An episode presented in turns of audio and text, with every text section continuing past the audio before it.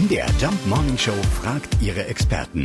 Fakt oder Fake? Unser Rechtsanwalt ist Jeremy Gardner und den fragen wir frank und frei. Darf ich zu Hause nackt sein? Grundsätzlich ist das nackte Sonnenbad im eigenen Garten oder dem Balkon erlaubt. Wenn es heiß wird, darf man also in der Regel auch mal die Hüllen fallen lassen. Es gibt aber eine Einschränkung. Liegt der Balkon oder Garten so, dass er für andere Mieter, Nachbarn oder auch Spaziergänger gut einsehbar ist, können sich diese durch das freizügige Sonnenbad berechtigt gestört fühlen. Das Nacktsonnen könnte dann als Ordnungswidrigkeit wegen Belästigung der Allgemeinheit geahndet werden.